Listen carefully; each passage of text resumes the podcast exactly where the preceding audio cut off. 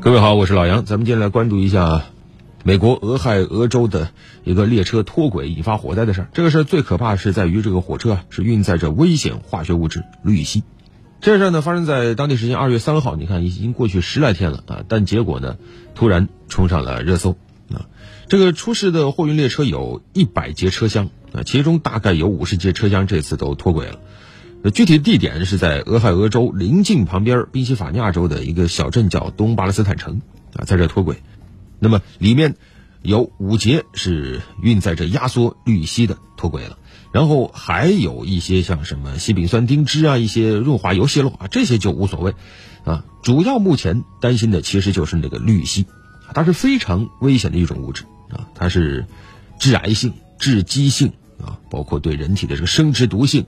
对环境的这种污染啊，还突然富集性，就是你担心什么，它就有什么的一种化学品，那所以它泄露了，而且还引发火灾啊，当地那个浓烟滚滚的。这个事儿呢，为什么我们要说呢？啊，不就是一起脱轨吗？一起火灾吗？美国这事儿少了吗？要说的是，首先它这个应对啊，你就会觉得很奇葩。首先呢，美国俄亥俄州政府啊，是先对这个小镇一半的居民进行疏散，因为主要是担心爆炸起火。但紧接着发现泄漏物有毒性，又赶紧啊通知另外一半居民撤离。可是我们刚才说了，这是什么氯乙烯？它对于环境灾害的影响范围实际上是非常非常广的。啊，有一种说法是，临近脱轨事故现场的三个州美国居民都会受到影响，但是这些人就没有第一时间收到相关的这种预警，而附近的一些像什么肉食品加工厂啊、自来水厂啊还正常运营。那么这个消息就引发了大家的愤怒了！有人说这么可怕消息怎么能封锁这么多天呢？啊，当然平心而论啊，也仔细梳理了一下，不能说这个消息被封锁了十天。实际上脱轨以后呢，还是有报道的啊。但是最开始美国媒体的报道都是聚焦在脱轨火灾上啊，就是说好多节列车脱轨啊啊，有这个火光冲天的啊，当地在紧急疏散呢，就是把这个事儿当做一个普通的交通运输的惨剧在进行报道。完全没有给予足够的这种版面和重视，反倒是美国媒体这一天在什么连篇累牍的报美国大气球啊，报美国超级碗，报这个报的不亦乐乎。那但实际上这个事儿的影响非常可怕，因为它泄露数量极多，大几万加仑，而且它是什么？它是液化的，那压缩成液体，如果再变成气体，那会膨胀好几百倍，那么它的影响范围就会非常大。啊，相关的指标它一定会超标，是一个空前的生态灾难，甚至有人直接评价，它相当于一次小的切尔诺贝利。啊，但是呢，区别在于切尔诺贝利会有大量的人扑上去去救灾，但这一次似乎没有人去救，没有救就不死人是吗？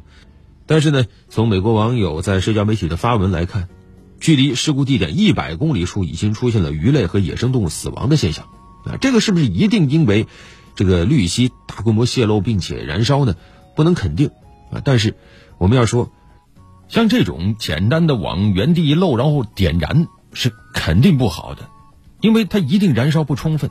你要燃烧充分，它会产生盐酸，那也会污染周边的水和土壤；而燃烧不充分更可怕，它会产生二恶英啊、光气啊等等。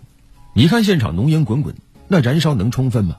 二恶英，对吧？强致癌物，氯乙烯本身就是强致癌了，二恶英更可怕，更致癌，毒性更强。而至于光气，那没什么好说的。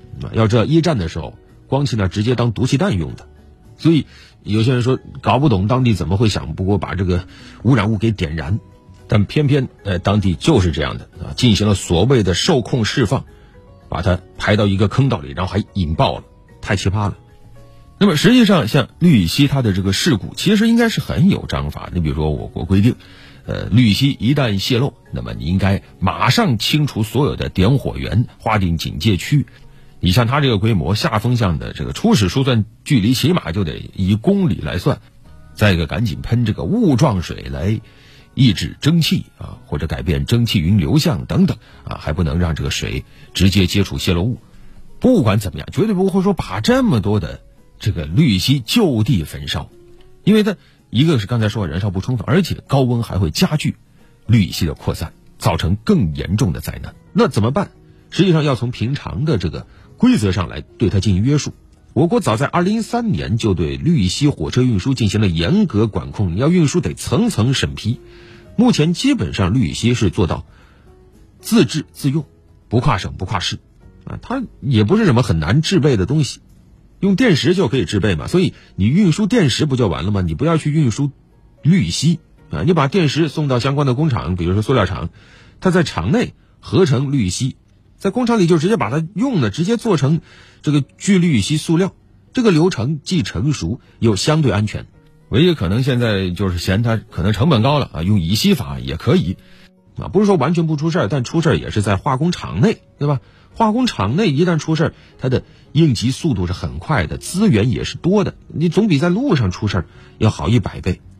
所以不知道美国这是怎么操作的，居然还有这种情况，它的相关的管理部门啊，化学品安全局、运输安全局是怎么审批的啊？怎么去预防的？而且从整个现场的这个救灾情况来看，看不到什么应急方面，尤其是化工领域、化学领域的这种手段。当然，可能也确实没什么办法啊。现在能做的就是等火灭了，人疏散，然后展开对当地的这个环境的持续监测啊。但是就目前来看，呃，当地所谓的监测拿的都是这种手持型的这种设备啊，这种设备它的精确性是要打一个非常非常大的问号的啊。当地的政府有关部门已经说了啊，没事没事啊，空气质量安全，谁也没有污染，但是当地的这个居民说，一直就能闻到非常刺鼻的味道啊，人也各种不舒服，包括啊周边甚至疏散区外的这个农场里的动物都出现了一些中毒的症状。毕竟是吧，灾难面前唯有责任这句话。那不是他们说的。好了，本期就聊这么多。